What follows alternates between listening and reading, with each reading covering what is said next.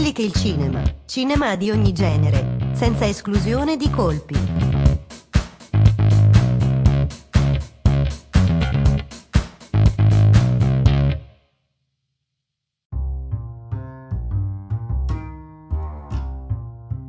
Ciao e benvenuto nel nostro piccolo cineclub virtuale. Io sono Tommaso Croce, sono un appassionato di cinema e questo è Quelli che il cinema. Con me c'è Davide Mandelli che è un amico, è un critico amatoriale. L'intento di questo nostro nuovo podcast è quello di creare un piccolo cineforum con altri amici che sono appassionati anche loro di cinema, ma magari scambiare un po' di visioni, un po' di modi di vedere il cinema. Sono un critico cinematografico amatoriale, distingo molto da, dalla definizione di appassionato o di cinefilo perché penso che comunque ci sia una specie di, di amore che, che, cerca sempre di andare a scovare ciò che di bello c'è eh, in ogni film, in ogni pellicola, in ogni anfratto e ogni curiosità che presenta la creazione delle opere filmiche.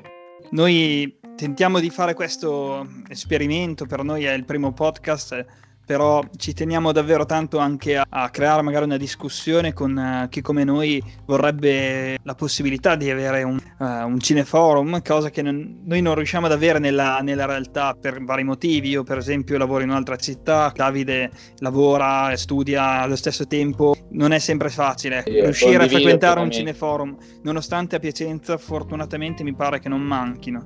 Però, no, c'è, c'è. però uh, purtroppo il tempo è quello che è, allora abbiamo deciso di ripiegare sulle possibilità che il web ci offre, come questo podcast.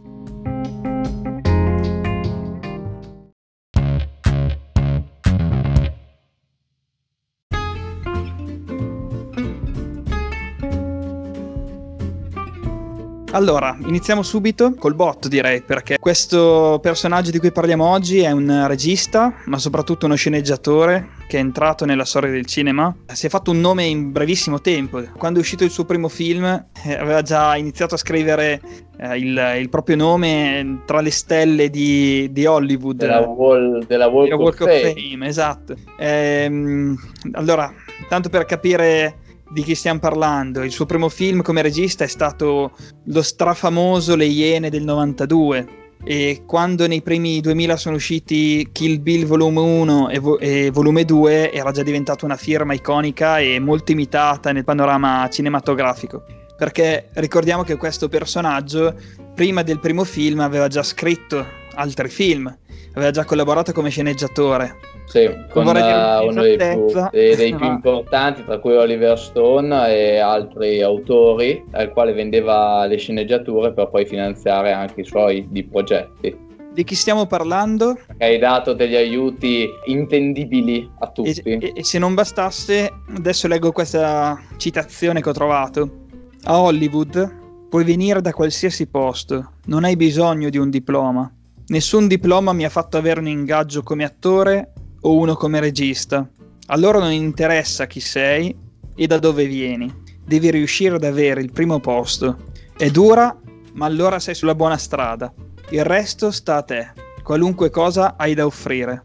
Stiamo ovviamente parlando del grande Quentin Tarantino che sulla buona strada c'è arrivato e e ha fatto tantissimo. Ecco. Si tratta di un regista a cui sono state contestate diverse cose, come un, certo stile non solo provocatorio per quanto riguarda un certo stile nel riportare la realtà. Molto sopra le righe. E, esatto, e sono stati anche conferiti premi, sono, si parla molto di lui in maniera positiva, ovviamente, anche quando non ci sono dei suoi film nuovi in palinsesto al cinema. Quindi direi che è una persona assolutamente stimata dai più.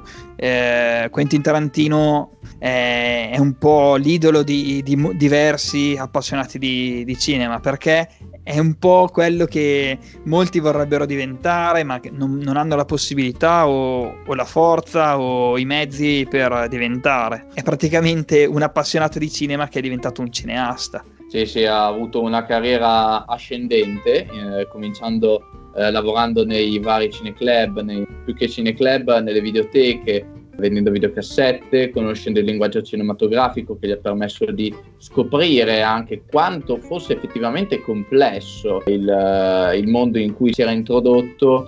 Ha lavorato anche come, come maschera in uh, alcuni cinema, ha avuto la possibilità di vederlo a 360 gradi, sia teoricamente che praticamente. Infatti ha avuto una grande fortuna, ha avuto un'educazione, potremmo dire, popolare per quanto riguarda appunto la sua storia cinematografica, considerando che è cresciuto a film quali gli spaghetti western, i poliziotteschi di genere italiani, ma anche i grandi capolavori del passato di Howard Hawks, eh, Roger Corman e altri. Tarantino ha avuto una grande possibilità di conoscere e l'ha messo in pratica. Da ciò poi ovviamente ne derivano eh, sia alcuni aspetti di grande importanza, aspetti positivi, ma anche qualche magari scivolone, scivolone stilistico, qualche, qualche pecca che si potrebbe riscontrare nei, nei suoi film e nel suo stile se uno vuole, vuole, approcciarsi al suo cinema, i suoi film non sono proprio per tutti,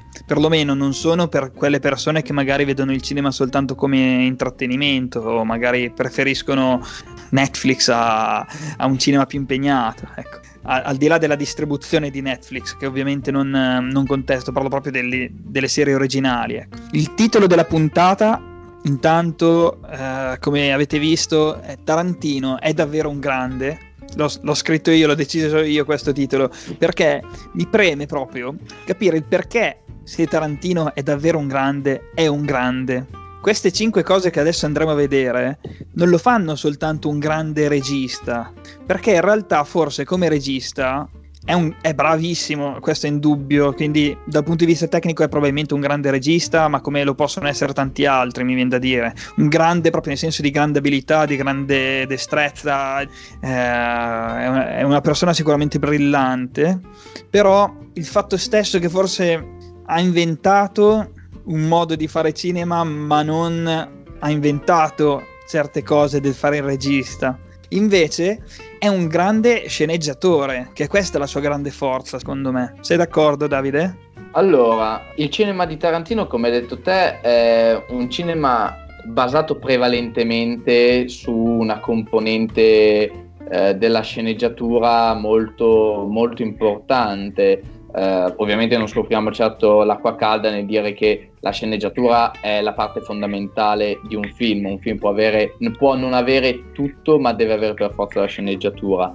Quindi la sceneggiatura per, per Tarantino è quanto di più importante ci possa essere, completamente anche imprevedibile, perché tutti i film di Tarantino sono imprevedibili. Quindi sì, possiamo dire che sia un ottimo sceneggiatore eh, per quanto riguarda la parte dell'ottimo, incredibile regista, si tende molte volte a esagerare. Potremmo vedere come effettivamente eh, Tarantino sia un ottimo, un bravissimo regista eh, che sa il fatto suo, ma che non gli conferisce, per quanto riguarda Uh, almeno a, a, ciò che ho potuto notare, un'aura di maestro indiscusso come eh, qualcuno erroneamente gli dà, esagerando, lo dico apertamente, esagerando.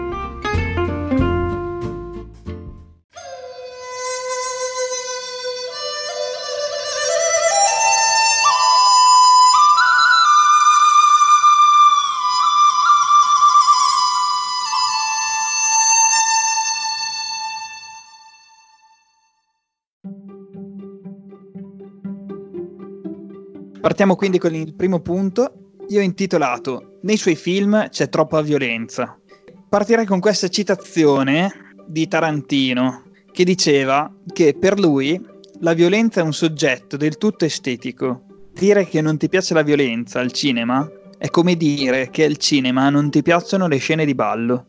Quindi... Eh, la componente della, della violenza nei film di Tarantino è una componente abituale, non, non, c'è film di Tarantino a parte in misura minore, c'era una volta Hollywood e Jackie Brown. La violenza è un mezzo, secondo Tarantino, per uh, quanto riguarda i suoi protagonisti di arrivare ai propri obiettivi, Invece, guardando la parte registica, la violenza potremmo dire che in alcuni momenti può essere ritenuta esagerata perché messa molto molto molto in risalto pensiamo ad esempio alla testa esplosa nel, in una sequenza di The Eightful Eight da parte di uh, Samuel L. Jackson Uh, verso quello che, se non mi ricordo male, era il personaggio interpretato da Eli Roth. Invece, per quanto riguarda Django Unchained, Ehm, con budella di cavalli che volano o al- altre sequenze del genere. Però è una polemica che riguarda più i fan e i non fan, cioè chi lo ama e chi invece lo detesta. Tarantino molte volte ha parlato, e c'è una vera e propria citazione detta da, da lui, che mette in chiaro che il suo cinema o lo si ama o lo si odia. Ecco, questo è l'esempio lampante perché la violenza di Tarantino scandalizza chi lo detesta e fa innamorare chi lo ama. È un cane che si morde la coda. Se troviamo il giusto confronto, il giusto mezzo, Tarantino lo utilizza come un espediente, ma la violenza solo in certi casi è fine se stessa è sicuramente una componente che fa risaltare per far ricordare di più sequenze di suoi film, può essere, ma mh, è secondario. Se facciamo caso al contesto storico che stiamo vivendo, comunque ormai si è scardinata, la, la, c'è una soglia di tolleranza verso la violenza più alta. Non è certo Tarantino che può avere il potere di far indignare le masse. Ci sono registi che utilizzano l'espediente della violenza in maniera molto, ma molto, ma molto più pressante, molto più fine a se stessa, appunto. Ma quella di Tarantino è anche una violenza che fa omaggio, in questi casi potremmo dirlo, al cinema di genere nostro italiano, ma anche che rappresenta il suo, il suo essere.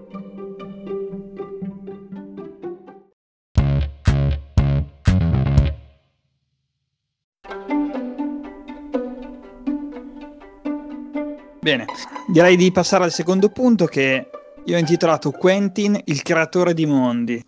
Tarantino ha creato un universo personale all'interno dei propri film, eh, di cui fanno parte una serie di autocitazioni. Eh, si è citato, pensiamo ad esempio nel film Pulp Fiction, ha precitato ciò che sarebbe stato Kill Bill facendo vedere una katana all'interno di una inquadratura eh, del film, oppure altri elementi quali la presenza di oggetti che eh, si ripetono, per esempio una confezione di cereali, oppure eh, pensiamo anche soltanto all'intromissione, come detto prima, di oggetti di vita personale e anche oggetti personali, per esempio per quanto riguarda il portafoglio personale di Quentin Tarantino all'interno del film Pulp Fiction, oppure la creazione anche di un universo all'interno di un, un, un singolo film. Per esempio, se guardiamo C'era una volta Hollywood, è un film con un'aura completamente diversa, con un universo diverso rispetto al resto della filmografia di Tarantino, un universo fatto di amore perché lì il regista omaggia tantissimo eh, il suo amore per il cinema, come fece anche Martin Scorsese in Hugo Cabret, in forma ovviamente e contesto diverso. Quindi lui è completamente innamorato dell'universo che ha creato, è completamente diverso per esempio dal Marvel Cinematic Universe, non, non parliamo di quel tipo, quella tipologia di, ancora una volta lo dico, universo, parliamo di un mondo a sé stante che lui ha avuto l'accortezza di creare. Esatto, io tra l'altro ho scovato questa citazione in cui Quentin diceva ormai lo chiamo Quentin come fosse un amico. E ci vai a bere le birre insieme. Eh, magari. I miei film abitano in due mondi differenti. Uno è l'universo del Quentin di Pulp Fiction e Jackie Brown, esagerati ma più o meno realistici. L'altro è l'universo del film Kill Bill Volume 1. Quando i personaggi dell'universo di Quentin vanno al cinema, vanno a vedere roba ambientata nell'universo del film. Cioè, addirittura se si vedono delle scene di personaggi de- dell'universo del, del, film, ad esempio Pulp Fiction o Jackie Brown, che vanno al cinema, vanno a vedere delle robe ambientate nell'universo di Kill Bill volume 1 per capirci. Mm. Sono cioè delle finestre su quel mondo. Kill Bill è il primo film ambientato nel mondo del film, quindi questo mondo nuovo che, di cui parla, in cui le convenzioni e i cliché cinematografici quelli più assurdi immagino, vengono abbracciati in maniera quasi feticista al contrario del mondo di Pulp Fiction, in cui la realtà si scontra con le convenzioni filmiche. Quindi, per capirci, sembra quasi che è vero, Pulp Fiction avvengono cose assurde, talmente realistico il mondo in cui è ambientato il film, in cui questi personaggi sembrano dei pesci fuori d'acqua, in effetti. Cioè, sono dei gangster magari tutti stilosi, ma un po' sfigati, perché il mondo vero gli dà delle batoste alla fine. Kill Bill volume 1 in effetti avviene in un mondo in cui l'eroe vince. È qualcosa di assurdo, basta pensare alla scena degli 88 folli di Kill Bill volume 1 e è anche possibile che la sposa di Kill Bill volume 1 fosse addestrata per poter ammazzare 88 personaggi muniti quella di katana. maniera, quella maniera. E la cosa che mi veniva in mente è quando dice che i personaggi dell'universo di Quentin, quindi quelli di Pulp Fiction e Jackie Brown, vanno al cinema, vanno a vedere della roba ambientata nell'universo del film Kill Bill volume 1, mi fa venire in mente quello che diceva Mia Wallace, che lei era un'attrice che tentava di sfondare, di diventare un personaggio di questo serial in cui interpretavano cinque spie donne. Ah, sì, dei, tipo dei, dei ninja che sono molto simili a quello che è l'ambientazione iniziale del, del film. Cioè il, uh, questi, questo gruppo di, di delinquenti, di, di, più che altro di killer, che sono Uh, sono quasi di ninja alla fine, come questi personaggi del, della serie di cui parlava Mia Wallace. E, e, poi è particolarmente interessante il fatto che è proprio Uma Thurman a interpretare entrambi i ruoli, sia della sposa che di Mia Wallace. Quindi chissà che magari Mia Wallace non ce l'abbia fatta nel mondo del cinema. Eh. Questa è una, è una bella teoria, secondo me.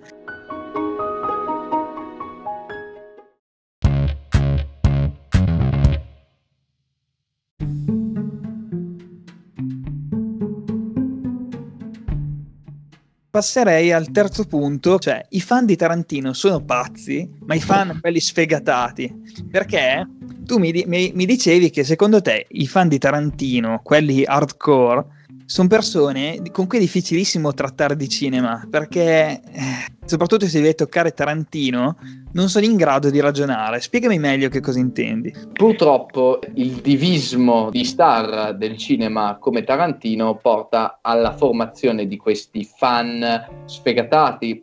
Li vediamo comunque non anche soltanto per Tarantino, eh, vediamo anche quelli che vengono definiti i nolaniani, cioè i fan di Nolan, o i malicchiani, cioè coloro che osannano Malik. Purtroppo l'esagerare e ritenere una figura autoriale come quella di Tarantino, elevatissima, faccio sempre questo esempio, è al pari di Kubrick, che fu veramente un maestro e un eh, innovatore del campo di cui stiamo parlando, è forse esagerato perché eh, Tarantino ha dato una grossa mano al cinema cosiddetto indipendente perché eh, se vogliamo appunto lui uscendo dalle fasce popolari degli autori cinematografici eh, con le Iene ha dato una scossa potente. Possiamo dire che Tarantino sia una sorta di pinguini tattici nucleari del cinema, ma con una grande passione e uh, ovviamente un, un, venuto molto prima.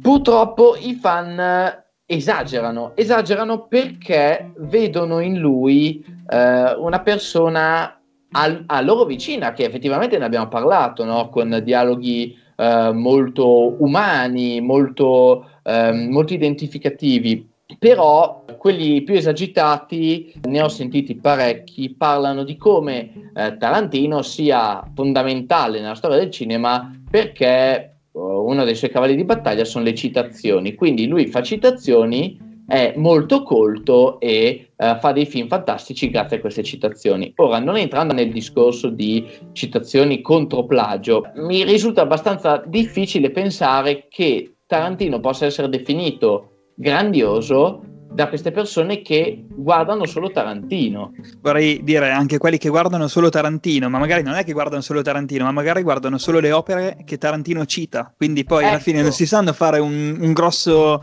metro. Distinguo, eh, un metro cioè, di... O meglio, vedo, vedono magari anche, faccio un esempio, Sergio Leone nell'ottica di Tarantino, nell'ottica eh. meglio ancora, che hanno letto su internet di Tarantino, senza eh, sì. farsi una vera idea critica, giusto?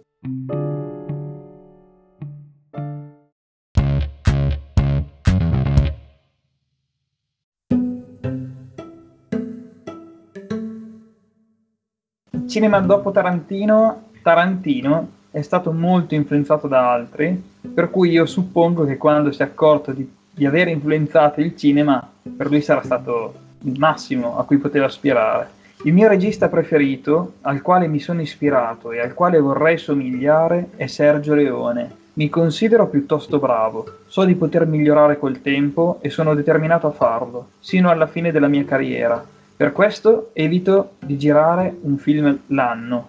Eppure, per quanto mi sforzi, non credo che riuscirò mai a registrare qualcosa di così perfetto come l'ultima sequenza del buono, il brutto e il cattivo. Tarantino sì, influenza e ha influenzato. Lui è stato influenzato, come già detto, dal nostro cinema di genere, Sergio Leone in primis. Tarantino nel cinema rappresenta anche, tra l'altro, il perfetto esempio americano di lavoro, impegno e fatica per poi raggiungere la vetta. All'interno del, dell'ambiente cinema un pre-Tarantino, un post-Tarantino, ni appunto, perché è riuscito a dare nobiltà a un genere popolare, ma si limita a quello, non a cambiarlo totalmente. Certo, ma poi quello che penso anch'io è che il, alla fine della fiera il cinema di Tarantino ha influenzato sì il cinema, ma quello forse più di consumo. Quando esce qualcosa che sa un po' cambiare le regole di come sono fatti fino a quel momento dei determinati generi di film o comunque sanno dare a un, ad un filone una nuova vita faccio un esempio Matrix quello che accade solitamente nel cinema di, di consumo è quello di creare un po' dei cloni oppure qualcosa di simile. Non parlo a livello della, dell'Asylum che fa delle cose proprio anche lì eh, plateali. Se parliamo invece comunque del cinema di consumo, mm, basti pensare quando magari è uscito un Die Hard, quanti altri film simili sono, sono usciti, quando è uscito un Matrix, quanti altri film sono usciti simili, quando è uscito ad esempio Pulp Fiction, quanti film simili sono usciti. Lui ha dato magari nuova, nuova linfa anche a qualcosa che, che, già era presente. C'è stato un pre e un post, ma come c'è un pre e un post di ogni regista, di ogni, sì, di ogni regista. Che, che sa fare veramente qualcosa di particolare ed innovativo. Altro esempio che mi viene in mente è stato Nolan con il Cavaliere Oscuro.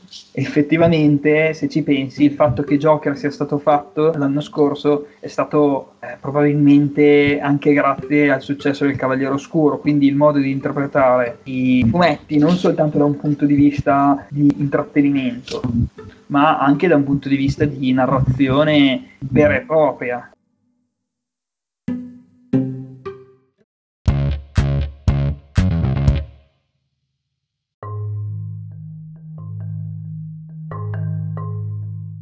Plagio o citazione? Questo è il quinto e ultimo punto di questa serie. La citazione che io ho scelto, l'ho scelta perché fa capire un po' l'ottica di Tarantino. Se un film d'azione funziona veramente, lo spettatore dovrebbe volere vestirsi come il suo eroe.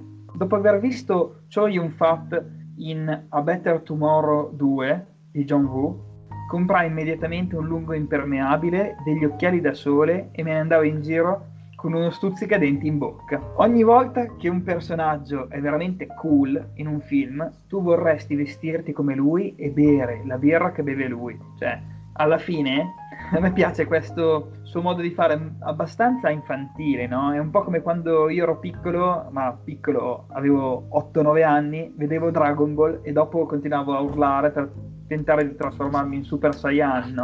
Oppure sì quando ho visto la prima volta Matrix che, che, ho iniziato a vestirmi tutto di scuro per andare in giro, ma lì ero alle medie, facevo anche un po' ridere, perché nessuno aveva visto Matrix, tra l'altro. A me colpisce questo suo modo di copiare, di citare ovviamente. Sì, uh, è una questione abbastanza controversa, perché la citazione e il plagio sono delle materie abbastanza ambigue e sottili.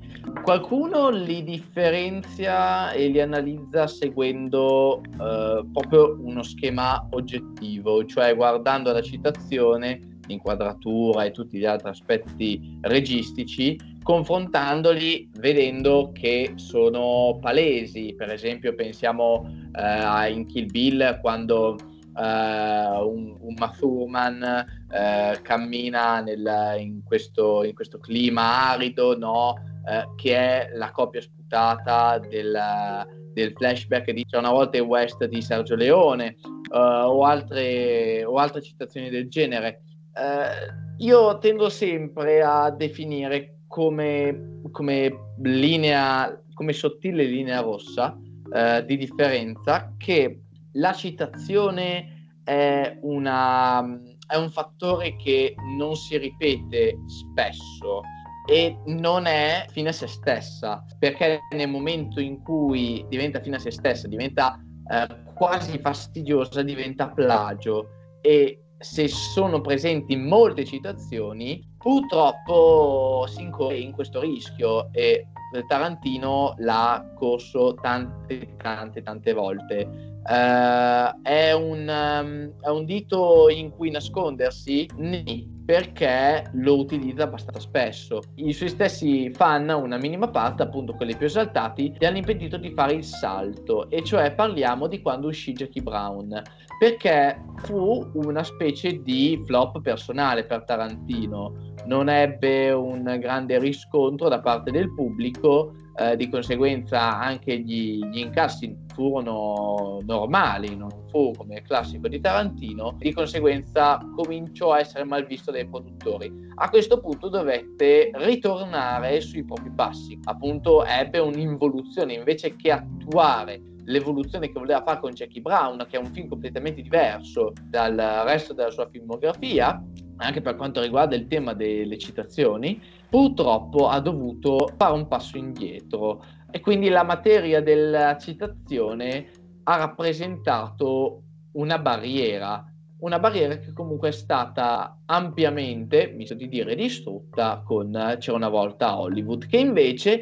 in questo caso il tema della citazione è giustificabile perché lui sta raccontando una versione ovviamente diversa, no? la, la, vicenda di Charles Manson uh, e uh, la sua banda di assassini, sta raccontando una Hollywood con uno spirito nostalgico. Allora, in quel caso, la citazione diventa giustificabile e non è più un plagio.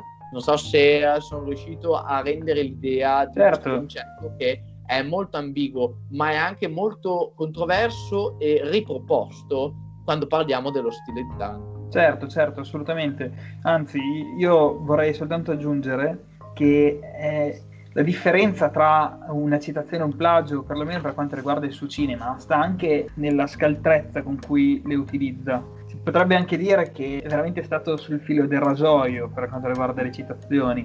Però è bello vedere quando una scena viene presa, copiata, cambiata di contesto magari, e però ha, ha, un peso nella storia, ma un peso che non, che non aveva magari nella, nel film originale, che magari... Una trasformazione... Perché magari è una scena veramente piccola, una, una sfumatura di una, di una scena, che però Tarantino ha saputo cogliere in quanto appassionato, ha saputo magari dare molto valore a quella scena all'interno della storia e magari della, dell'estetica di quel film. Per cui secondo me anche questa è la, la sua bravura il problema è sicuramente quello che è anche forse a volte un, un limite perché forse non riesci nemmeno a, a lasciare segno per qualcosa che sia veramente tuo. Vabbè, sì, sono assolutamente d'accordo. Eh, questo è quello che siamo riusciti a tirar fuori da questa breve chiacchierata. Ci saranno altre occasioni. Quindi io direi che se la quarantena ce lo permette, l'isolamento ce lo permette, tutti i nostri impegni ce lo permettono, possiamo ritrovarci ancora per una chiacchierata, magari trovando anche un ospite che speriamo che, che possa raggiungerci Certo. Eh, direi che il tema, possiamo già lanciare il tema della prossima puntata, perché guardi un film, ovvero i molti modi di affrontare la visione di un film, perché alla fine non tutti guardano i film nello stesso modo, ci sono diversi modi di guardare i film. Allora io ti saluto, saluto tutti gli ascoltatori e ci, ci troviamo alla prossima puntata. Anch'io saluto tutti quanti e ci becchiamo molto molto molto molto presto. Ciao ciao ciao.